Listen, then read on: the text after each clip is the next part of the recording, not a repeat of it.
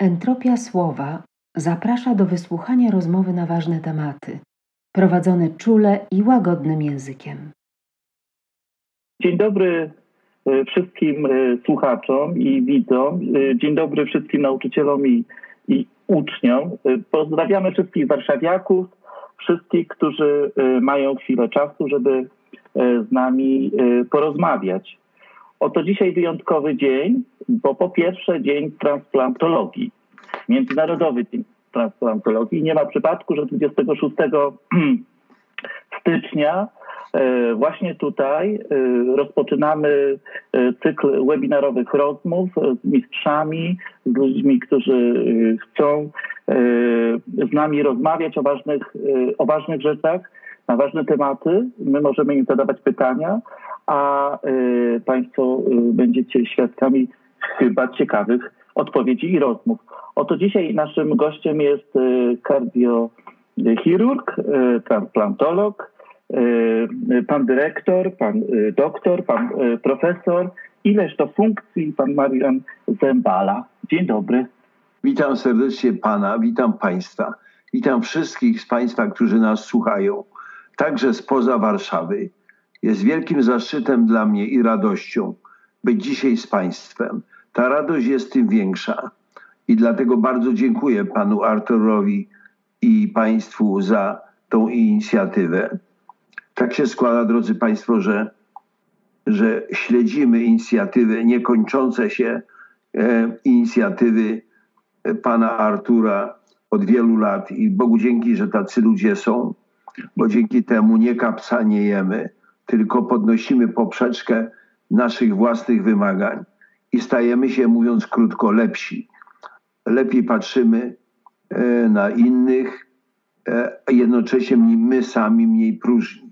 Jest jeszcze szczególny powód do radości dzisiejszego dnia, o czym wspomniał pan, pan redaktor Artur Wolski, za co mu bardzo dziękuję. Otóż rzeczywiście dzisiaj polskie środowisko lekarskie, transplantacyjne obchodzi Dzień Transplantologa, dedykowany wielkim pionierom polskiej transplantologii, wielkie nazwiska, wielcy odważni ludzie, profesorowie. Jan Nielubowicz z Warszawy, jeden z pionierów transplantacji nerek w Polsce. Profesor Wiktor Bros, mój pierwszy nauczyciel e, kardiochirurgii i e, związany ze środowiskiem wrocławskim. A następnie tacy, takie, takie osoby jak profesor Zbigniew Religa, mój mentor. Krótko mówiąc, Dzięki działaniom środowiska transplantologów, tych wymienionych i następców, w roku ubiegłym, w trudnym roku pandemii, dzięki prawie 2000 transplantacji różnych narządów, udało się uratować bardzo wielu chorych, którzy mieli nieodwracalne uszkodzenie narządu, bo transplantacja, przyznajmy, jest zarezerwowana wyłącznie dla osób, którzy mają trwale i nieodwracalnie uszkodzone serce, wątrobę, płuca, trzustkę, rogówkę czy wreszcie twarz. I dzięki transplantacji, dzięki medycynie, oni powracają do życia, żyją. Cieszymy się bardzo, dziękuję. Przywołuję ten dzień wielkim szacunkiem wobec tych wszystkich wyzwań, którymi staramy się sprostać. Dziękuję bardzo. Jestem, jestem, jestem panie profesorze, po E, po lekturze e, pańskiej książki Spotkania opowieść o wierze e, w człowieka. I właściwie chyba zacznę od cytatu. Temat jest spotkania wyznaczony przez Pana. Chcemy mówić o nadziei, o COVID-zie, ale ta nadzieja się gdzieś rodzi, ona się nie rodzi przypadkiem, ona nie jest wykreowana, ona ona gdzieś towarzyszy panu od y, lat y, dzieciństwa i młodości i y, znalazłem, znalazłem jest efektem po prostu pańskiego życia. Tak myślę, towarzyszy panu przez całe życie i, i, i myślę, że zacytuję, zacytuję pewien, pewien fragment, który mnie bardzo rozczula. Właściwie chyba wszyscy, wszyscy możemy się jakoś identyfikować z, z tym tekstem. E, ile musiał Pan poświęcić w życiu, by być w tym miejscu, gdzie jest dzisiaj? Pyta, pyta Dawid Kubiatowski w książce Spotkania o opowieść o wierze w człowieka. I pan profesor odpowiada, dla mnie najważniejsze jest dzisiaj. Dobre dzisiaj rzutuje na jutro, pojutrze, przyszły tydzień. Dobre kilka tygodni to dobry miesiąc, a suma dobrych miesięcy może dać dobry rok. Jestem w pewien sposób człowiekiem drogi. Inaczej nie potrafię. Byłbym nieuczciwy wobec siebie i wobec innych. Gdybym próbował żyć w inny sposób, w tę podróż musiałem włożyć trochę pracy, ale chyba wszystkich wyszło to na dobre. Byłem chłopcem z małego miasteczka, który krok po kroku szedł do przodu, który noce spędzał z głową w książkach, który zamiast spania wybierał naukę języka, którego y, nikt nie ciągnął za uszy. Taki uparty chłopiec krzepic, któremu y, się wydawało, że ciężką pracą może dogonić marzenia. I chyba mu się to udało. Otrzymałem przy tym wszystkim możliwość podziwiania z bliska ludzkiego geniuszu i doświadczenia ludzkiej bezinteresowności, pomocy, a to zobowiązuje.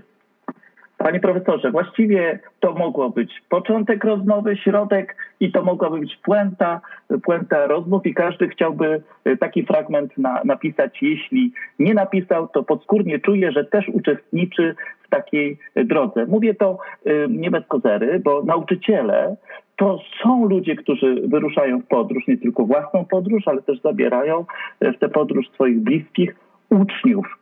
I koniec mojego wywodu, mianowicie yy, kiedy yy, przez te kilka dni myślałem o, o, o, o, to, jakie powinno być pierwsze pytanie, to śmielam się powiedzieć, my, nauczyciele, jesteśmy bardzo podobni do lekarzy. Mianowicie mamy bardzo dużą, y, dużą e, potrzebę empatii, służebności, odpowiedzialności. I zapewniam pana, że zresztą to widać, bo przecież wielu nauczycieli pracuje w, w szkołach. Jesteśmy na pierwszym froncie. Jesteśmy odpowiedzialni. Jesteśmy odpowiedzialni za ducha, za intelekt. Bierzemy ich w podróż i wiele, wiele ryzykujemy, ale mamy też wiele przygód. Czy, czy, moja, czy moje porównanie jest, jest stosowne? E, szanowny panie redaktorze, drodzy państwo, nie tylko jest stosowne, ale jest trafne. E, chcę wyraźnie powiedzieć, e, oczywiście słuchający, wobec słuchających mnie nauczycieli, pedagogów, którzy są elitą, nie bójmy się tego powiedzieć. I Bogu dzięki, że są, bo dzięki temu nasze, nasze pokolenia przyszłych Polaków będą lepsze. E, tylko elity są w stanie wychować w sposób twórczy, kreatywny nowe pokolenia, wydobyć z tych młodych, ambitnych ludzi, którzy mają i marzenia, i ambicje. E, to wszystko, co sprawi, że oni swoje marzenia zaczną z, dużym, z dużą dozą takiego parcia, bez łokci realizować, na czym nam wszystkim zależy. Podobieństwo lekarzy do nauczycieli ma wiele płaszczyzn. Powiedziałbym, że jedną z ważniejszych jest wrażliwość na drugą osobę. Dobry pedagog dość szybko potrafi y, dokonać diagnozy, co tkwi w danym uczniu, co sprawia, że mu idzie lepiej, gorzej, średnio, w jaki sposób na podstawie tej diagnozy uruchomić tego młodego człowieka, żeby sięgnął do, żeby wydobył własne pokłady, często gdzieś tam drzemiące, i nagle ruszył na swój sposób, żeby dołączył swoje ambicje, plany, krótko mówiąc, nie dawał się. E, to jest nie tylko, to nie jedyne po, E, I tak się składa, że oczywiście byłbym próżny, gdybym e, chciał swoje postępowanie w jakiś sposób szczególny narzucać komukolwiek. E, broń Boże, tego nie czynię. Ten motyw drogi mnie jest szczególnie bliski, bo tak naprawdę jest. Czy nam się podoba, czy nie. Każdy dzień jest pewnym etapem drogi. Tak się składa, że ludzie, których spotykamy po drodze, czy chcemy, czy nie chcemy. Świadkowie naszej drogi są jak, jak takie znaki. Czasami się zatrzymujemy wokół tych znaków i korzystamy z tych przypadkowo powstanych os osobowości. Czasem udajemy, że ich nie dostrzegamy, a mimo woli na nas oddziaływują. I taki jest świat, drodzy Państwo, który nas kształtuje. A więc ta droga, każdy zakłada, ma jakiś cel, bo przecież nikt nie chciałby wybierać się w podróż bliżej nieznane lub co gorzej w, jakiś, w jakąś drogę z napisem droga zamknięta, prawda? Mm Z tym chcę powiedzieć, dobrze jest, że, że mamy takie pojęcie drogi.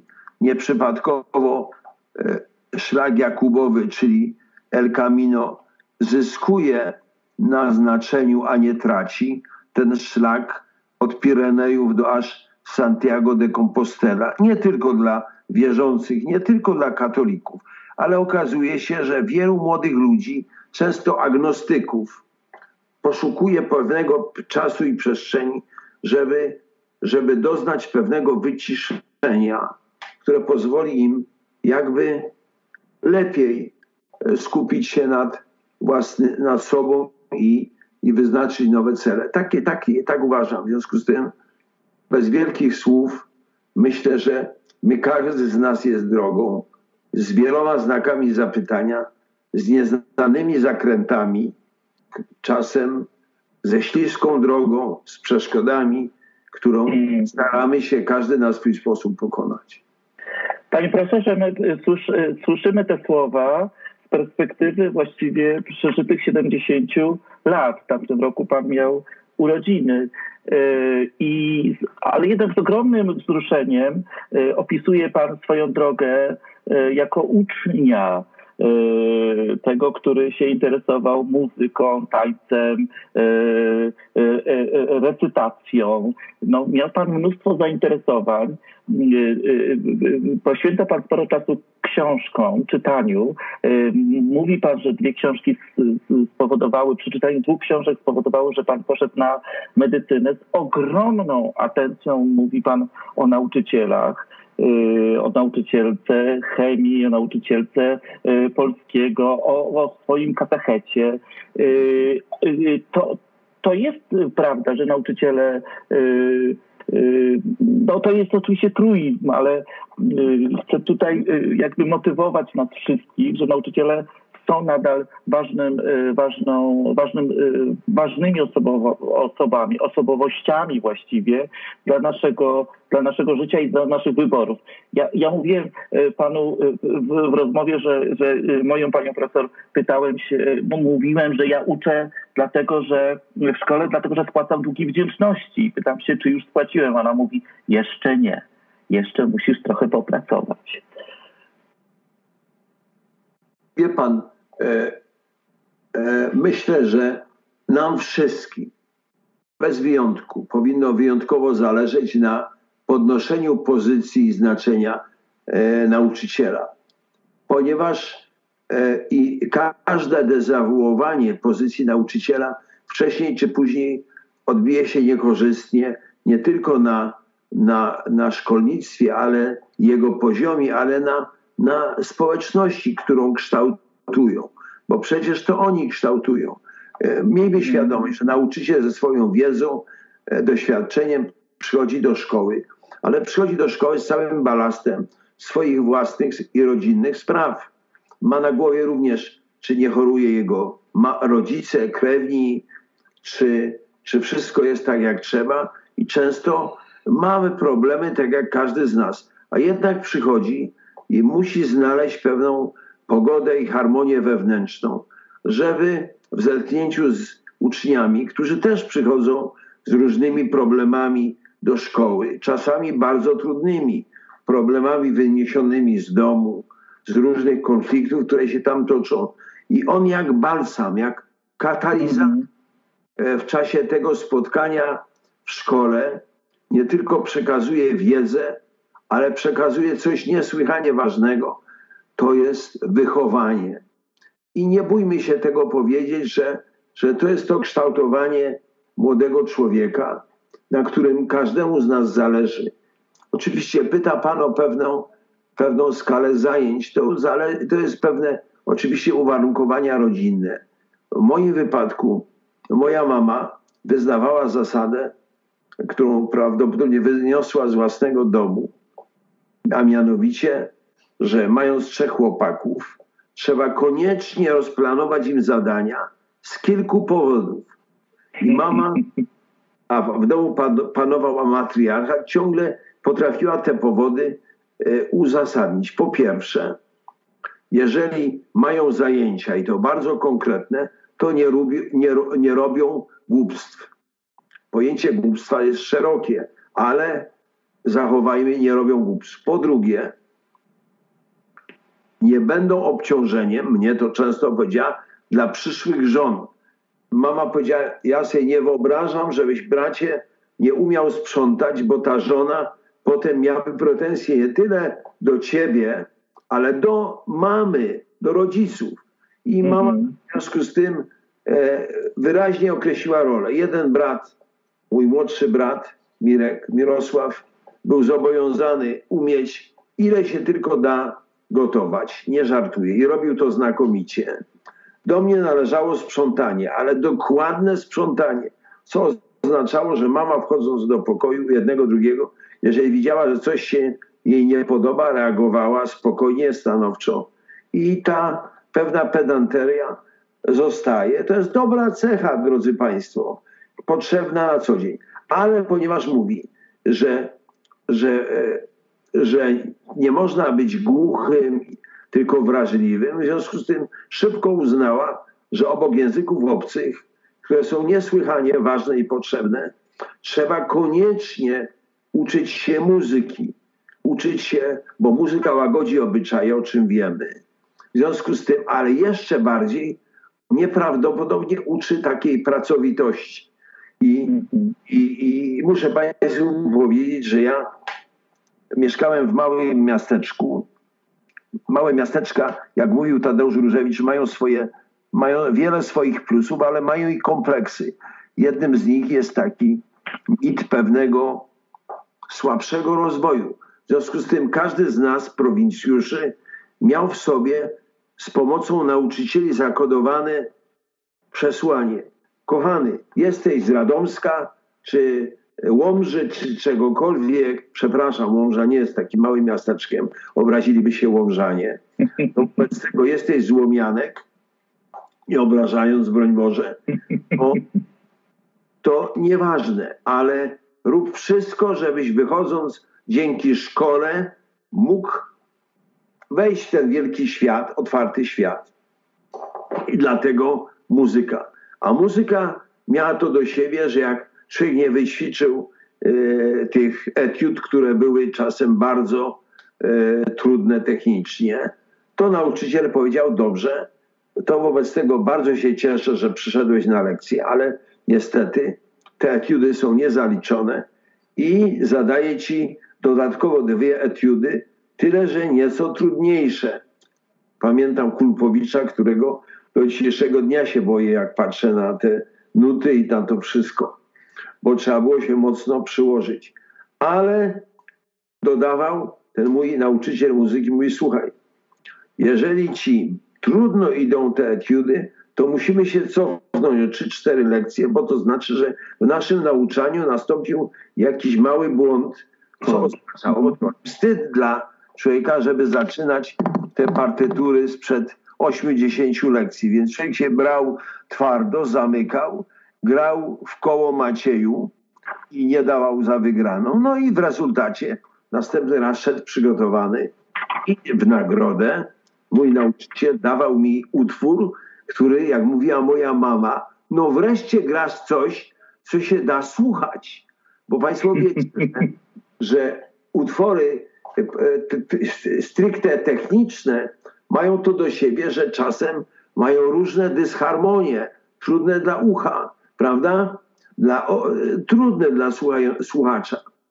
Ale mądry nauczyciel, i to jest siła i mądrość nauczyciela, szybko wyłapał, że dał utwór, który jest harmoniczny jeżeli słuchający mówi, o, coś wreszcie się nauczyłeś po pół roku, to znaczy, że nie, nie zmarnowany ten Nie czas. zmarnowaliście czasu.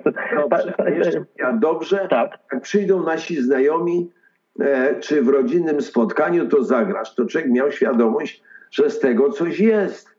Więc tak Że jest. tworzy się piękno. Nie tylko dyscyp- z dyscypliny tworzy się piękno, prawda? I, E, I mądrość tego nauczyciela. I, I to doświadczamy i panie, jestem przekonany, i ci, którzy nas słuchają, i którzy nas e, będą słuchać, e, prawda? I to jest naturalne, normalne, tak się rozwijamy. Podnosimy sobie poprzeczkę w sposób zamierzony. I jak Panie- osiągniemy szczyt, ten malutki szczyt, życie jest sumą szczytów, to cieszymy się jak małe dzieci. To znaczy cieszymy się szczerze, że coś się udało. Cieszą się. Panie profesorze, panie profesorze, a my, y, a my, y, y, Przepraszam, zapytam. my nauczyciele mamy, mamy taką pokusę, a przecież pan profesor też y, jest wykładowcą, więc jestem ciekaw pańskiej opinii, y, żeby uczniowie odpowiadali najlepiej, najlepiej odpowiadali pozytywnie, o, o, w ogóle znali odpowiedzi. E, Ja uczniom mówię, a odpowiadajcie, e, e, e, odpowiadajcie e, na zadane pytania, jeśli znacie odpowiedź, ale jeśli nie znacie, mówcie nie wiem. Jaki to jest stan e, w pańskim przypadku, jeśli taki jest? Jak się pan zachowuje jako lekarz, kiedy musi pan powiedzieć sobie przede wszystkim, a e, być może pacjentom, studentom, nie wiem. Bo pańska e, pańska, pański zawód, pańska służba dopuszcza słowo nie wiem.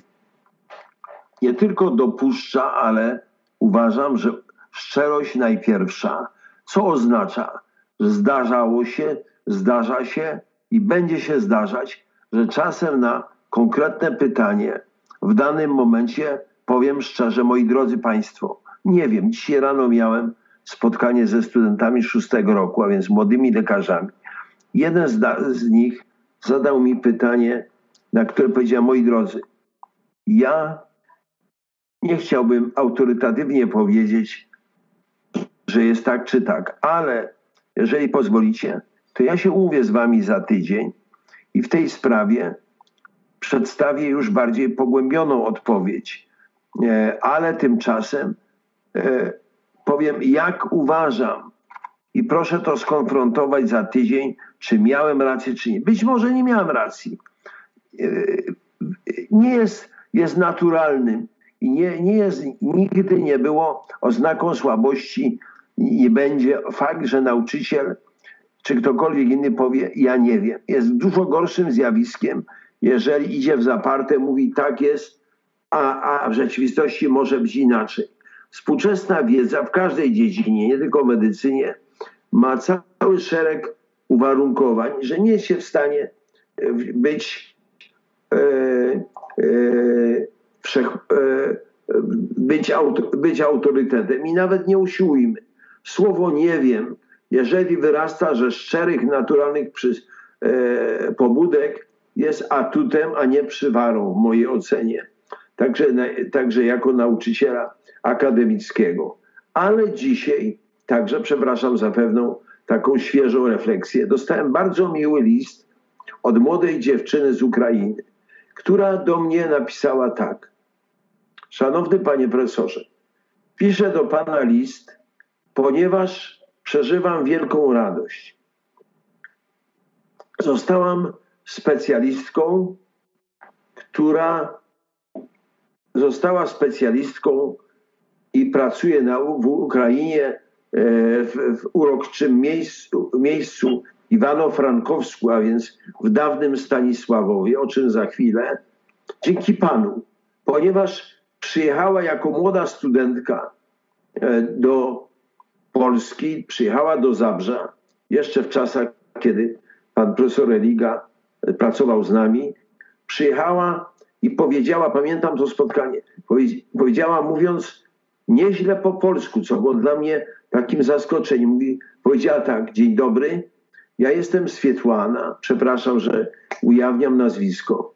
Przyjechałam do Zabrza, ponieważ chciałam tutaj się e, z wami zapoznać i powiedziała, a przyjechałam dlatego, że mój dziadek, który jest lekarzem, powiedział, je- ma, moim marzeniem jest, żebyś ty była lekarzem, ale żebyś się rozwijała, przyjedź do Polski.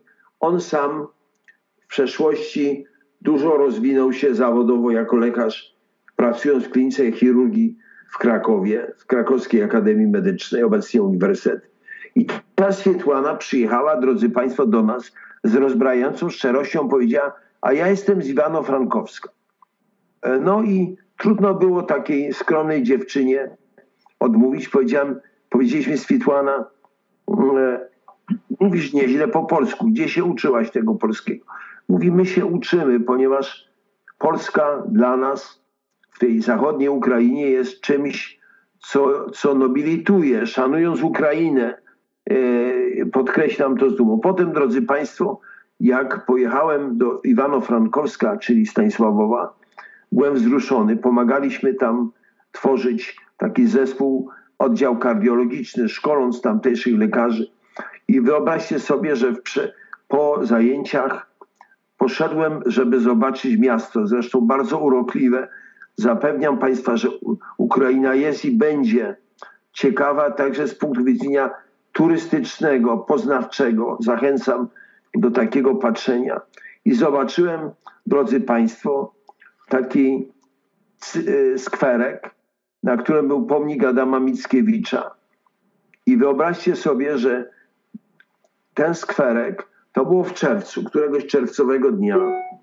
Poszedłem ze Swietłaną, usiadłem sobie na, na, na, na, na, na ławeczce i nagle zobaczyliśmy pierwszo, pierwszoklasistów ubranych w takie barwne, kolorowe wstążeczki, którzy z kwiatuszkami przyszli pod ten pomnik Mickiewicza ze swoją nauczycielką i recytowali, uwaga, uwaga, recytowali, proszę Państwa, nigdy tego nie zapomnę, koncert Jankiela. E, koncert Jankiela.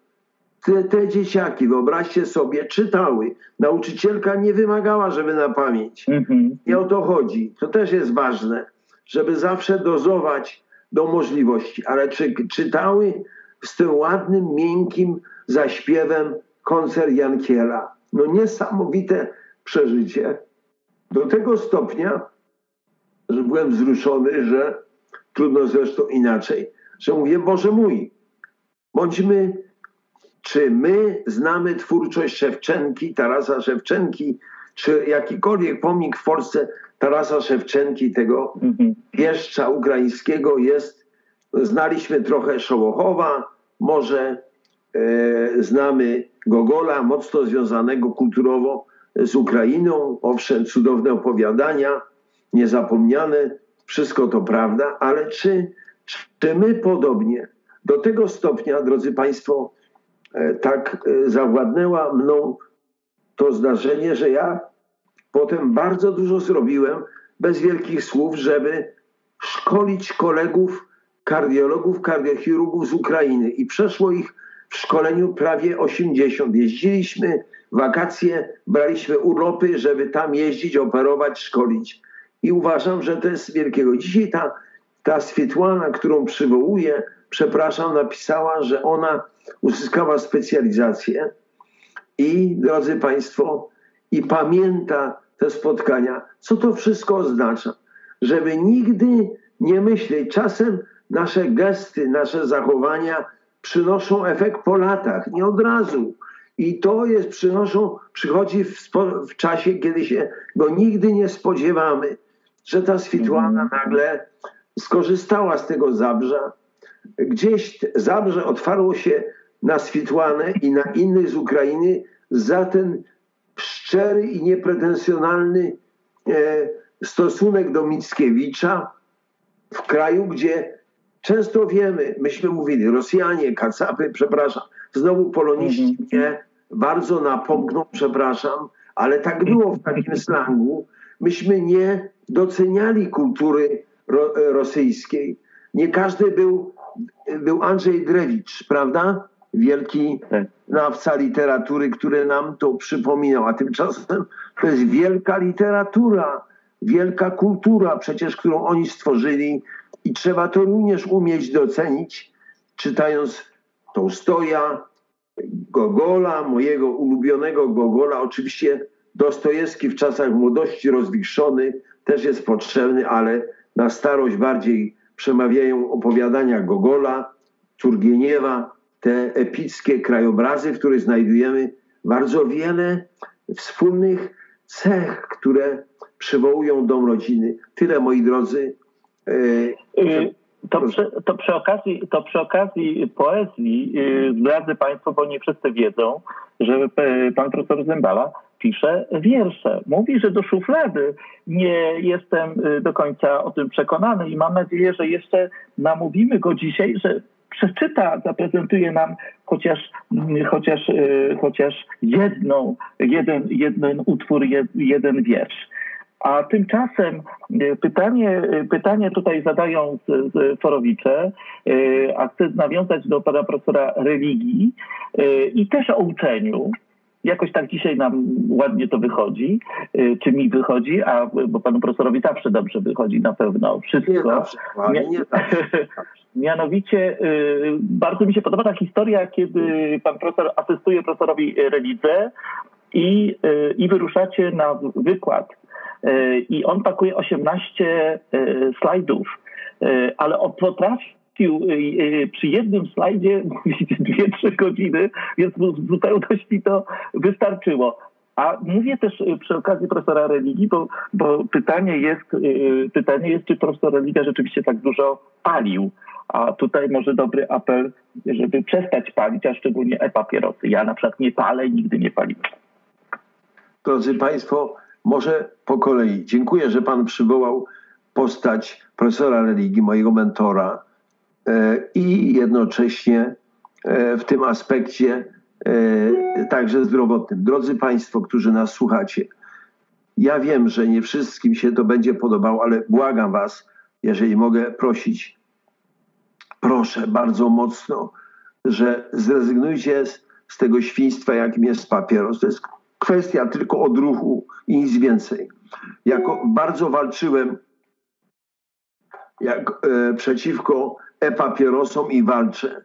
Byłem ministrem zdrowia, wówczas jeszcze ze zdwojoną siłą walczyłem z lobbystami, którzy byli wszędzie w Sejmie i robili wszystko, żeby z e-papierosów uczynić nie, nie e, zdrową formułę, coś niewiarygodnego. Zapewniam Państwa, byłem zdruzgotany, kiedy, proszę Państwa, e, zobaczyłem na dworcu w Olsztynie, ponieważ jestem żeglarzem, jechałem do Mikołajek i oczywiście ja zatrzymałem się na dworcu w Olsztynie, ambitnym mieście w armii i proszę Państwa zobaczyłem tak zwane akwarium.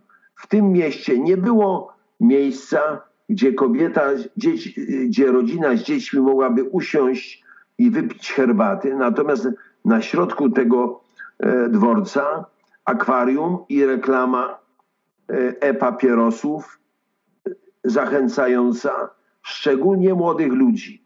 Byłem tak wściekły, że uruchomiłem wszystko, co tylko się da, e, łącznie z posłami ambitnymi z Warmii, w tym posła szczególnie ambitnego Janusza Cichonia, żeby to zmienić. E, I e, muszę Państwu powiedzieć, że rozpocząłem, nie boję się powiedzieć, mm, walkę z lobby papierosowym, e, którą, którą prowadziłem długo w czasie mojego, mojego ministrowania, pokazując, pokazując hipokryzję. Wyobraźcie sobie, że na posiedzeniu komisji sejmowej, dobrze, że słuchają nas nauczyciele, wstaje kilku szanownych, oczywiście opłaconych przez lobby e-papierosowe, gigantyczne lobby, to są gigantyczne pieniądze. I mówiłem to głośno, wstaje i mówi tak, e, wprowadza nowelizację do przepisu, że w szkołach młodzież może w imię palić e-papierosy, bo to nie są papierosy trujące, chyba że dyrektor szkoły zabroni lokalnie y, i wówczas, y, wówczas nie będzie możliwe. Ja wtedy nie wytrzymałem, wstałem i powiedziałem tak, cytuję z pamięci. Szanowni Państwo, trzeba być głupcem nieodpowiedzialnym, żeby takie głupoty mówić teraz na posiedzeniu komisji sejmowej. To jest po pierwsze nieuczciwe, nieetyczne. Papierosy, e-papierosy są trucizną i to niesłychanie groźną. A, a intencją tych, którzy sprzedają, jest wyłącznie zarobić i żeby w młodym człowieku, który kształtuje się i nagle sobie popatrzy, aha, ja sobie dymię, to nie jest papieros. Słyszę, że nieszkodliwy. W związku z tym na przekór nauczycielowi wszystkim będę to robił tym bardziej. Ale producenci dobrze wiedzą, że ten dymek tak zwany elektroniczny wkrótce zamienią na przystankach autobusowych, tramwajowych i innych nieszkodliwy w normalny papieros i bliżej im będzie do raka płuc to, na co umarł w tak dramatycznych okolicznościach profesor Liga. I w związku z tym nie dałem za wygraną i na szczęście dzięki wielu posłom, żeśmy roznieśli tą, te, te, te, te poprawki w Sejmie. E, oczywiście co spowodowało, że wynajmując mieszkanie na woli, byłem poddany różnorodnym takim e, szykanom, e, telefonom dziwnym, e, ale to wszystko nieważne. Najważniejsze, że dopóki będę żył, będę tępił e-papierosy we wszystkich ich przejawach. To jest, drodzy Państwo, trzeba być nierozumnym, żeby to robić i dlatego apelujmy do młodych ludzi, żeby nie sięgali po e-papierosy, żeby nie ulegali tej herezji i temu nieuczciwemu przesłaniu lobbystów, ponieważ to jest wydatek, który niczemu na pewno nie służy zdrowiu.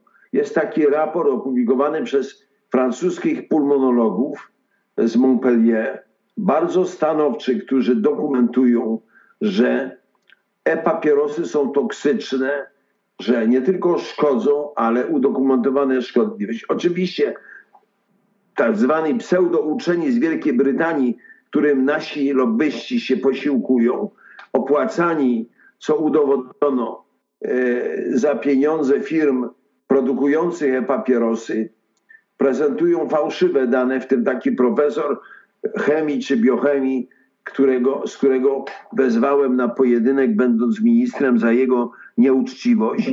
No ale musimy zostawić nasz rozum i własną wiedzę, drodzy Państwo, dla samego tego apelu, żebyście nie sięgali po e-papierosy. Dziękuję Panie Arturze, bo, bo już gdybyście Państwo powiedzieli, to spotkanie było nudne, beznadziejne, żałuję straconego czasu, to ja będę miał wewnętrzną potrzebę spełnienia, że Państwu powiedziałem. I ten przykład Olsztyna, gdzie zawstydziliśmy władze miasta, są cztery akwaria z demonstracją e-papierosów, a nie ma miejsca, gdzie normalna rodzina z dziećmi mogłaby usiąść bez dymu i wynapić się herbaty. Niedorzeczne. Na szczęście Warszawa pod tym względem ma mądrzejsze władze, i, tak, i nawet kiedy ten przepis wchodził, to dyrek, pamiętam, że dyrektorzy powiedzieli, że się absolutnie nie zgodzą bardzo, na papierosy w szkole, e, e, w szkole. Panie profesorze, ale e, bo, bo, bo mówiłem o tych slajdach, to pewnie Państwo sobie doczytają, bo to jest rzeczywiście ładny... Jeżeli można, przepraszam Panie Arturze, tak. w sprawie slajdów, wie Pan, że do każdego spotkania każdy z nas się przygotowuje, jest na, nauczycieli się przygotowuje, jest to naturalne. I to, co było niesłychanie zabawne e, w, w, spotkania profesorem Religą. Otóż profesor Religa miał kilkanaście slajdów. 14, proszę Państwa, czy 15 tylko. Więc wyobrażacie sobie pewna ograniczona liczba. Prosił mnie, żeby przygotować cztery, najwyżej pięć na kolejne spotkanie co oczywiście wprawiało mnie w pewne skonfundowanie, bo mówię, panie profesorze, ale dwa miesiące temu pan się spotkał już z tym zespołem we Wrocławiu. Mówi, nie martw się, jakoś dam radę. Zrób cztery, maksimum pięć. I nie wolno było tego przekraczać. Religia miał ten, ten mądry oratorski styl i doświadczenie, że na kanwie tych slajdów odwoływał się do doświadczeń, do ciekawych wspomnień, które zawsze sprawiały, że oczarowywał widownię w sposób naturalny, spontaniczny, nie sztuczny i w związku z tym był niezrównanym mówcą. Ja go także słuchałem zawsze, co jest pewną sztuką, której my wszyscy się ciągle uczymy. Mówiło się, e, religia, kiedy mu powiedziałem po, po wykładzie, panie profesorze, on mówi, Marian, i co, znudziłem ci? Ja mówię, nie, nie, bez kurtuazji. Zaskoczył mnie pan jakiś szczegół, przywoływałem. On mówi, słuchaj, wiesz co powiedział Tischner? Że do wykładów, do których się bardzo przygotowywał, to najgorzej mu wyszły. W związku z tym trzeba z góry założyć pewną spontaniczność, pewną integrację ze słuchającymi i wówczas e, ten kontakt, ten dialog staje się rzeczywisty, lepszy. No i chyba słusznie. Wszyscy się uczymy. Także uczenia się wszyscy uczymy, co jest naturalne i prawidłowe. I, i... Panie profesorze, wywołał, wywołał pan tutaj e, profesora Tischnera i mówi w tej książce, że spotkał go przynajmniej trzy razy i wzruszyła mnie, e, wzruszyła mnie opowieść, kiedy jeden z wykładów e, chyba opierał się o Hegla Y, i tam rozmawialiście, czy słuchaliście wypowiedzi, która jest też ważna y, dla przyszłego lekarza, ale też i dla nas, nauczycieli. Y, dopuszczajmy błędy, dopuszczajmy po, po, popełnianie błędów, dopuszczajmy u siebie też popełnianie błędów. Nie raz, nie dwa, nie trzy, ale kilkukrotnie. Wtedy, wtedy gdzieś będziemy miłosierni wobec siebie, będąc miłosierni wobec siebie, będziemy miłosierni wobec, wobec innych. I, i tych y, takich opowieści, takich y, czułych niuansów y, w tej książce, ale i w pańskim życiu zauważam, y, zauważam wiele. Panie profesorze, jak to jest trzymać w ręku y, ludzkie serce?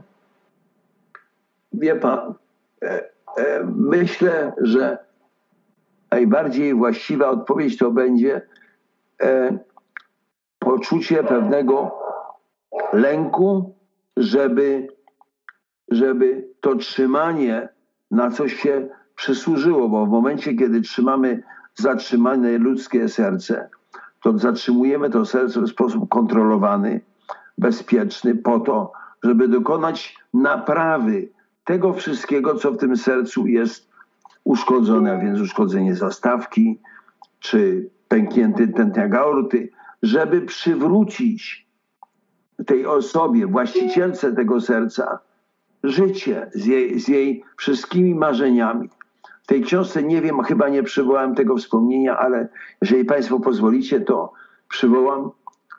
Ja nie lubiłem e, e, kiedyś wieczorami często zdarzało mi się to, to był zwyczaj jeszcze z Wrocławia, że człowiek przyjeżdżał do kliniki, mimo że nie miał dyżuru, żeby zobaczyć chorych, jak to profesor Broz nas wychowywał, Relika zresztą temu był wierny również, żeby zobaczyć, że chory idzie dobrze, że nic złego się nie dzieje. E, coś w tym jest. I jak to mówił stary, wielki profesor Bros, wtedy łatwiej się zasypia. I to profesor Religa również tego wymagał u nas. Krótko mówiąc, jeździliśmy, mimo że mieszkaliśmy oddaleniu od Zabrza, żeby tych chorych wieczorem zobaczyć jeszcze, uścisnąć, powiedzieć, proszę panią, wszystko jest dobrze, upewnić się, że dzień minął bez powikłań, że idzie dobrze. I proszę sobie wyobrazić, pojechałem w niedzielę w Zabrzu, żeby zobaczyć chorych. Moja żona już do tego była przyzwyczajona, dzieci również. Czekały przed kliniką. Idę na górę, żeby na oddział pooperacyjny i przed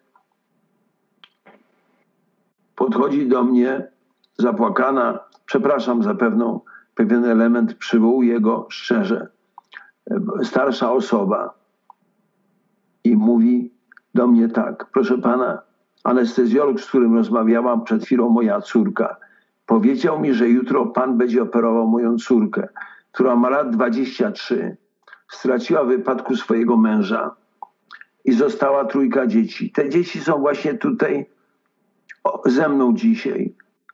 No, jak im mam powiedzieć, że jutro ich mama jest, e, do, będzie leczona operacyjnie? Jak im mam powiedzieć, żeby te dzieci, najstarsze mogą mieć 7 lat, najmłodsze 3, żeby ich jakoś uspokoić, bo sama nie jestem spokojna, mówi ta starsza osoba.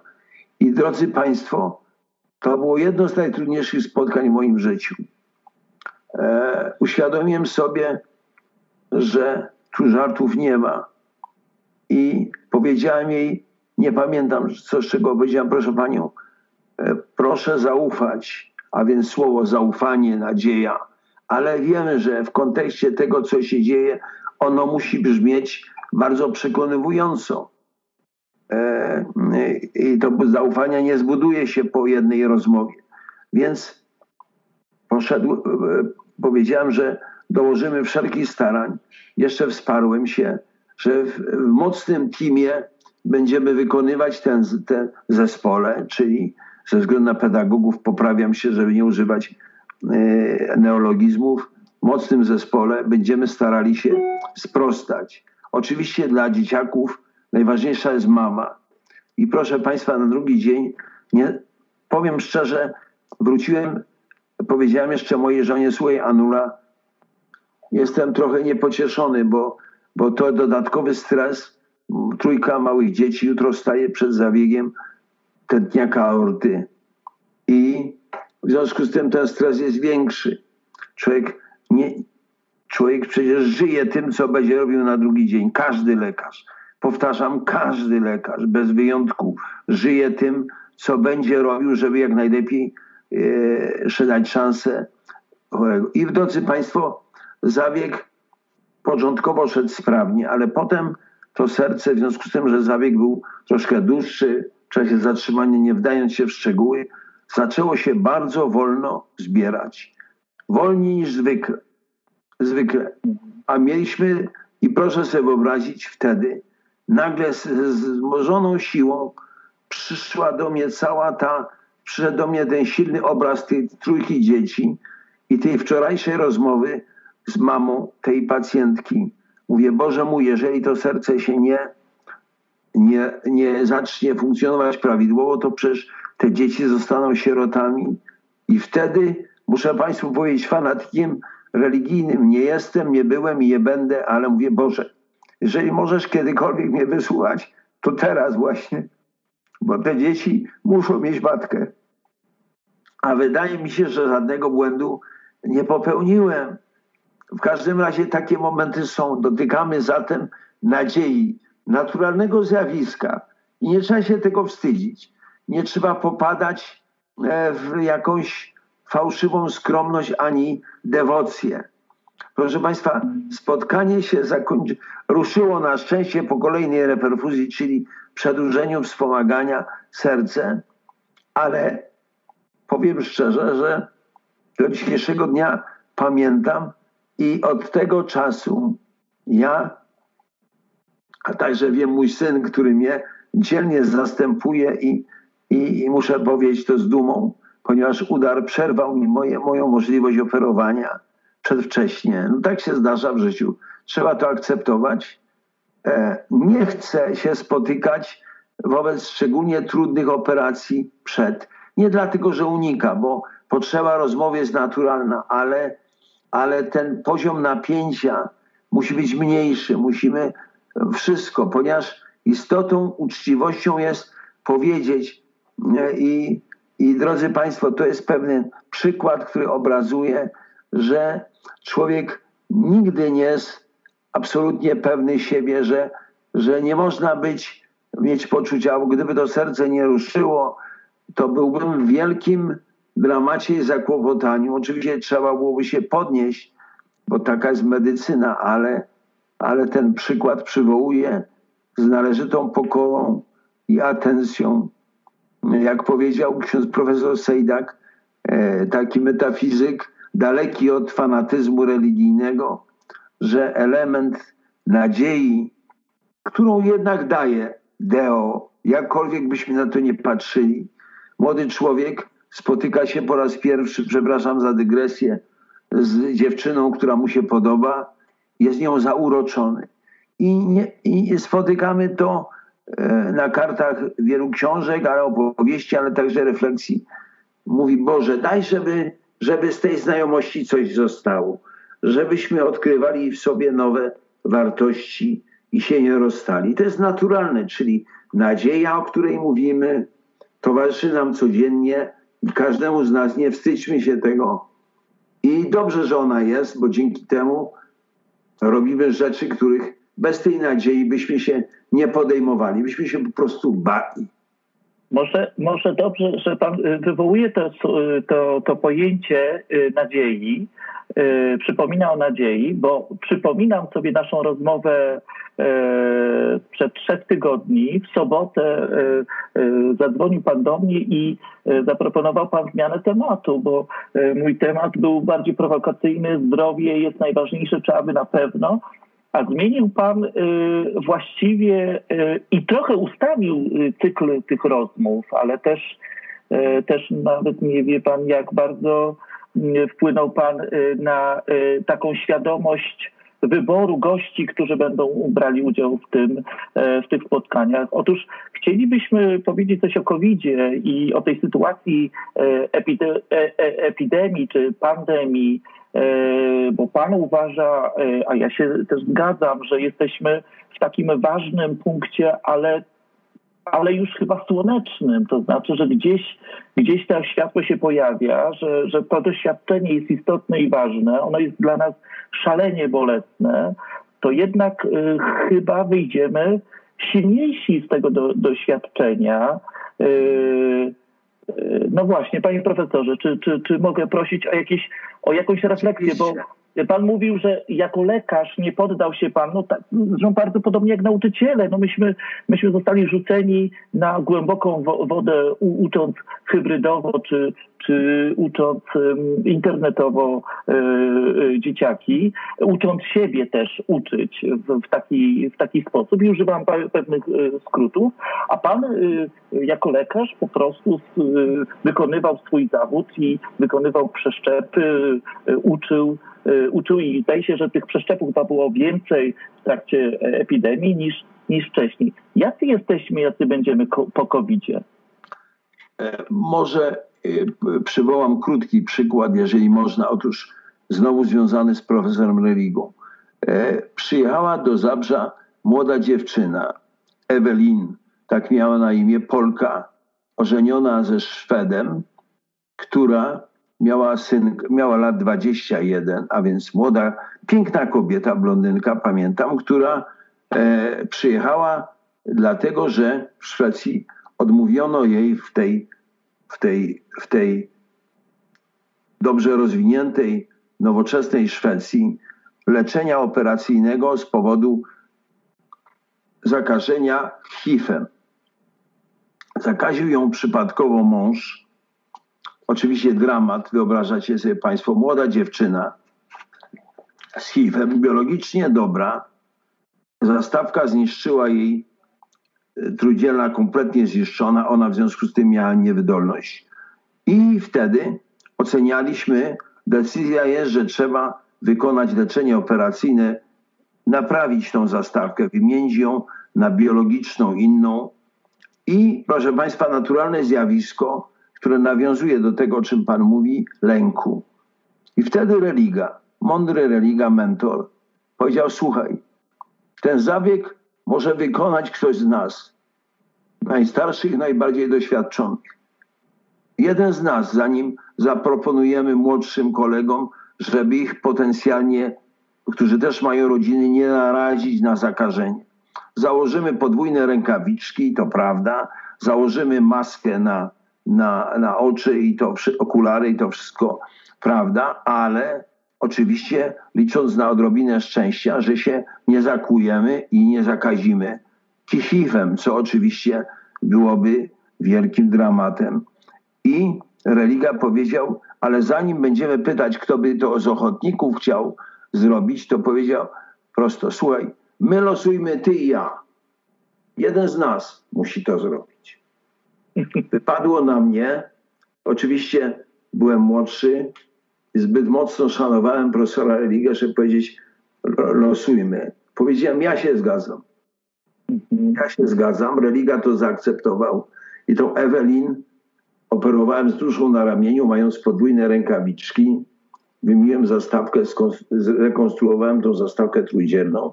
Szło dobrze. Wyszła. Ewelin po... I oczywiście wiemy, że HIV nie jest chorobą, która się gwałtownie wyleczy. I jeszcze to było jakieś 7-8 lat temu. I e, prosiłem Ewelin, żeby dawała nam, ja mam jedyną prośbę, żeby raz na miesiąc wysyłała pocztówkę. Ona mieszkała pod Sztokholmem, tylko z jednym słowem. Żyje dobrze z rodziną. Ja mówię, jeżeli nie chcesz pisać o sobie, to napisz, że jest ok, proste, tylko wysyłaj pocztówkę albo cokolwiek, żeby wiedzieć. I proszę Państwa, mija, mijają miesiąc, dwa, trzy, żadnej pocztówki y, ze Szwecji nie ma. O Ewelinie cisza. Więc powiem szczerze, baliśmy się, że Ewelin niestety skutek choroby, bo to jest choroba ogólnoustrojowa, HIV, nie żyje. I tak było przez trzy lata. Trzy lata niepewności. Po czym mhm. przychodzi kartka ze zdjęciem. Uśmiechnięta Ewelin ze swoim synkiem Pawłem, bo tak miał na imię, i mówi: Ja żyję, wszystko dobrze. E, rozeszli, rozeszłam się z mężem, ale życie ułożyło mi się, znalazłam pracę, jestem nauczycielką. Przywrócono mnie do szkoły i w społeczności uczniowskiej odnalazłam radość życia. Ten zabieg pozwolił mi funkcjonować dobrze. Jestem szczęśliwa i e, oczywiście stosuję leczenie. Nie ma swoistego leczenia przeciwko HIV-owi, wiemy o tym, ale drodzy Państwo, Ewelin mówi, mam szansę przeżyć. I wyobraźcie sobie naj, najpiękniejsze, co może być. Ewelin cztery lata jeszcze żyła. Cztery lata. Potem niestety zmarła wskutek HIV-u. Ale cztery lata darowanego życia jest czymś wielkim. Jej synek się rozwijał. Przywiozła go do babci, e, która mieszkała e, w Wielkopolsce koło Śremu. Więc to wszystko razem świadczy o czym, że, że nadzieja jest czymś, co nas trzyma przy życiu.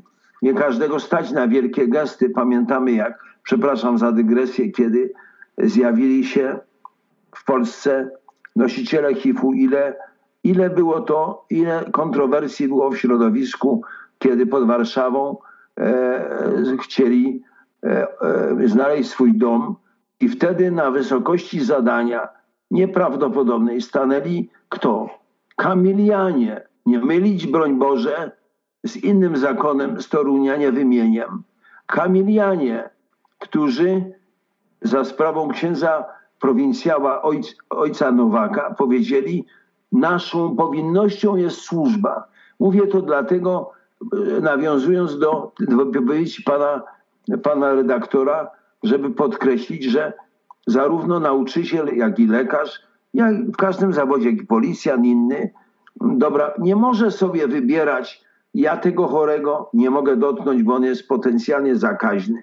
Tylko bo gdyby tak było, to byśmy zostawili chorych na dżumę, tyfus, a przecież geniusze, którzy byli przed nami, się nimi zajmowali, prawda? Mhm. Nie odrzucali ich, nie, nie, nie. W związku z tym jest mi wstyd jako Polakowi, że w pewnym momencie myśmy, e, myśmy jakby troszeczkę odtrącili e, możliwość ratowania dzieci których, którzy ginęli na, na wodach e, Morza Śródziemnego, bo ja uważam, że w 40-milionowym kraju stać nas na to, żeby sporo tych dzieci adaptować, tak jak to zrobiła Francja, Holandia, Belgia. Przecież... O tym też, panie profesorze, będziemy, będziemy mówić i, i, będziemy mówić o temacie uchodźców, ale też bardzo dużo z nauczycielami, ale w Warszawie mówi się też o, o wykluczeniu, więc, yy, więc oczywiście musimy się tego nieustannie, yy, nie, nieustannie uczyć. Panie profesorze, a co z COVID-em? Z COVID-em, drodzy Państwo, pandemia przyszła bardzo gwałtownie zaskoczyła nie tylko Polskę, ale zaskoczyła świat. Mam wielu przyjaciół, e, kardiochirurgów w Bergamo i z którymi pracowałem w Holandii wiele lat i Mediolanie. I ja pamiętam, jak, jakie, jakie kontakty mieliśmy, kiedy pisali Marian, u nas jest dramat, umierał, umarło dzisiaj 16 osób. Pisał mój przyjaciel, profesor Munaretto. Mówi, to tego się nie da wytrzymać. 16 osób w ciągu jednego dnia i podkreślił, wielu z nich umarło w samotności z dala. Proszę Państwa, to jest, to jest, to, to było poważne wyzwanie. I jeżeli mówię w czasie przeszłym, to dlatego, że ja szczerze powiem, ale i wielu moich kolegów medyków, w głowie nam się nie śniło, że w tym krótkim stosunkowo czasie pojawi się szczepionka. To jest coś czego może nie wszyscy zdajemy sobie sprawę. E, przywołajmy, starsi rodzice, wasi dziadkowie pamiętają pokłosie e, choroby Hejnego Medina wywołanego przez wirus polio. Przecież to była katastrofa. Myśmy widzieli, ja też jeszcze w przedszkolu dzieci po przebyciu choroby Hejnego Medina z porażeniami, z kalectwem trwałym. Do mojej klasy chodziły dwie dziewczynki. Pamiętam, e, pamiętam Zresztą bardzo zdolne obie, a niestety poruszające się o trwałym kalectwie. I wtedy zjawił się geniusz, Polak, Hilary Koprowski, który urodził się w Warszawie, tak w waszej Warszawie, tej naszej Warszawie i z wielki, wyszedł ze bardzo dobrej szkoły, co zawsze podkreślał i wiele zawdzięcza właśnie nauczycielom. Tu ci go wychowali w szacunku do pracy i przekonaniu, jak w pamiętniku pisał, że to nie święci garnki lepią, tylko odważni ludzie z pasją i determinacją. I Hilary Koprowski skonstruował pierwszy w świecie szczepionkę przeciwko polio. Zrobił, zrobił, uratował tysiące ludzi przed kalectwem. I w związku z tym, kiedy pojawiła się informacja, że Pfizer, firma Pfizer, wyprodukowała szczepionkę, która jest poddana wielorakim testom i badaniom, to zaświtała największa nadzieja, jak jutrzenka, że się oprzemy tej strasznej pandemii i rzeczywiście tego, kiedy Bergamo wieszało białe płótna, poddał się Nowy Jork, jak Państwo widzicie, już nie mówię o Brazylii i innych krajach, które są jeszcze w trudniejszej sytuacji mm, niż te najbogatsze.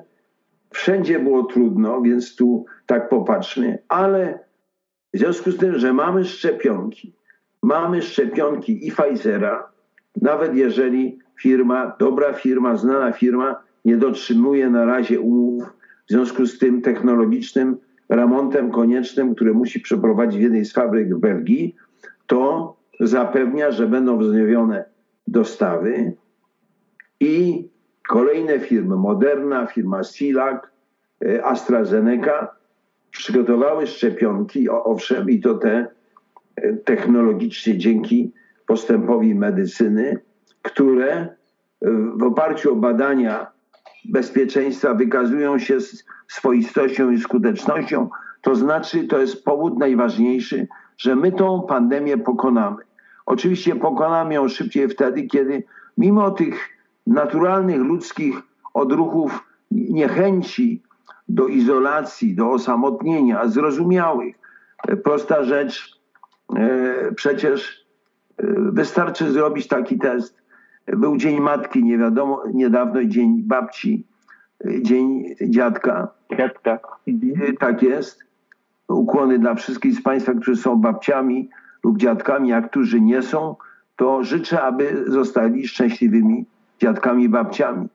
To słyszę e, od mojej mamy, która mówi synu. Zwróciłem uwagę mamuś, e, otwarłaś, bo zdjęcie dostałem, kiedy moi, moi wnukowie z kwiatuszkami, którzy przyjechali do babci, zastali babcię bez maski. Mamuś mówiła, synu, ja byłam tak e, szczęśliwa, że zapomniałam w danym momencie o masce. Proszę Państwa, w związku z tym nie, my pokonamy pandemię. Trzeba powiedzieć, dużo pozytywnego się w tym, tej dziedzinie w kraju dzieje. Nie wolno jednoznacznie negatywnie oceniać wszystkiego. Oczywiście logistyka jest trudna. E, szczepionek jest i będzie coraz więcej. Jeżeli do tego dołożymy wyszczepie, wyszczepienie, czyli stworzymy oporność z tak zwaną populacyjną, stadną, czyli nie będzie tego rozszerzania e, epidemiologicznego łańcucha, to wówczas wygramy. Oczywiście ważnym elementem w tym całym działaniu są nauczyciele, a przede wszystkim szkoła. Trzeba do tego podejść ze zrozumieniem. Nie chcę się wdawać osobiście w dyskusję, czy nauczyciele powinni być szczepieni. Moim zdaniem ci, którzy są w grupie seniorów, a tacy są niesłychanie cen, cenni, powinni podlegać i podlegają. Także jeżeli mają choroby współistniejące, które, których współistnienie bardzo znacząco nasila, ale muszę powiedzieć, kiedy obserwuję sprawność, ja jestem daleki od serwilizmu e, ministra Dworczyka, niezależnie od tego, jakkolwiek trzeba docenić to, że nawet kraje lepsze, powiedzmy, znacznie silniejsze ekonomicznie i medycznie, jak Francja, mają z tym pewne problemy, to ja jestem dobrej myśli i wierzę głęboko, jeżeli pan, panie Arturze, sprawi przyjemność, zaprosi, będziemy rozmawiać, to ja myślę, że drodzy Państwo, lato tego roku zastanie nas z dużo większym optymizmem niż obecnie. Oczywiście nadal będziemy uważać, nadal będziemy starali się chować masce, dlatego żeby może, jeżeli sami młodzi jesteśmy, nie zarazimy się, to żeby nie zarazić babci kochanej, czy dziadka w naszym domu, czy starsze, starszego krewnego. To jest zrozumiałe i logiczne. Ale jestem dobrej myśli, wygramy z tą pandemią. Panie profesorze, to dobra puenta y, y, pierwszej części naszego spotkania. Tutaj niektórzy forowicze się odzywają, że są dziadkami, więc naprawdę mamy przekrój wiekowy widzów i słuchaczy dość duży. Także i, i pozdrawiamy i dzieciaki, i dziadków, i babcie. Natomiast, y, natomiast bardzo dziękuję za tę pierwszą część y, rozmowy.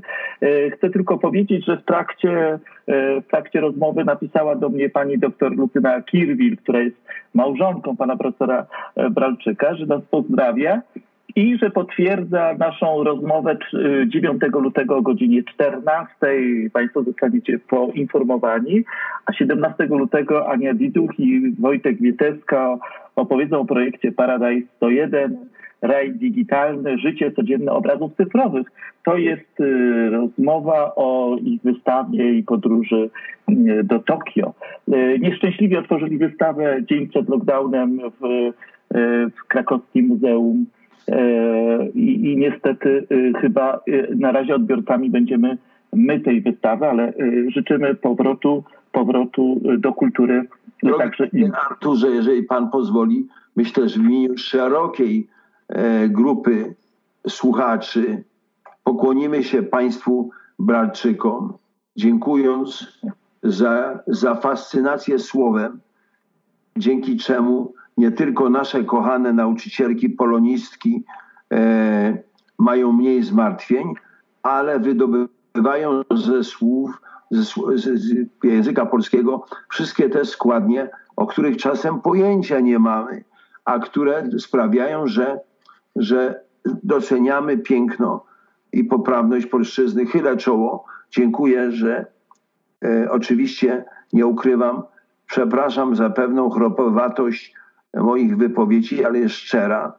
E, I w związku z tym, jeżeli ktoś dostrzegł coś, co go e, nie pocieszyło, przepraszam.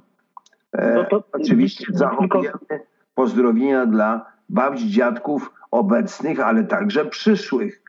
I bo to jest siła wielopokoleniowych rodzin, proszę Państwa, i nasze bogactwo wewnętrzne. Nie ma większej rady.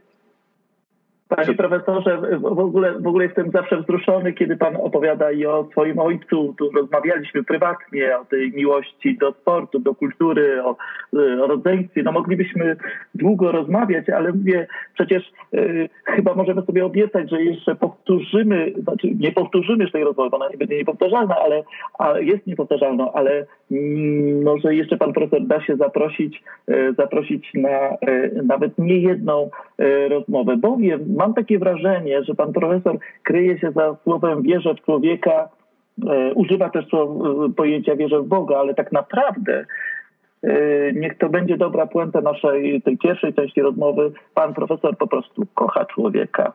A ja panu zazdroszczę, że pan, to, że pan nie tylko to mówi, ale pan to, to robi e, na co dzień. Pan, wielu, wielu, wielu z nas to stara się robić i bardzo dobrze tak jest bo wiara w człowieka jest, jest częścią dobrze rozumianej empatii wobec otaczającego świata i spotykanych na naszej drodze, na tym naszym życiowym El Camino ludzi. Bardzo dziękuję. Ja nazywam się Artur Wolski i zapraszam Państwa do kolejnych e, rozmów. Być może Państwu przyjdą też, e, też pomysły na gości. Zachęcam Państwa do, do wysyłania informacji, do, do wchodzenia, do dzielenia się e, tym kanałem. Bardzo, bardzo Panie Profesorze e, Panu dziękuję za rozmowę. Życzę dużo zdrowia. Trzymajmy się zdrowo, kochani. Wygramy z pandemią tylko spokojnie, z optymizmem w głowie i w sercu. Dziękujemy za wysłuchanie tej rozmowy. Zapraszamy do odwiedzenia naszych kanałów. Więcej informacji o wszystkich naszych propozycjach znajdziesz na naszym Facebooku oraz www. Każda rozmowa jest także do obejrzenia na naszym kanale YouTube. Do zobaczenia i usłyszenia. Entropia słowa.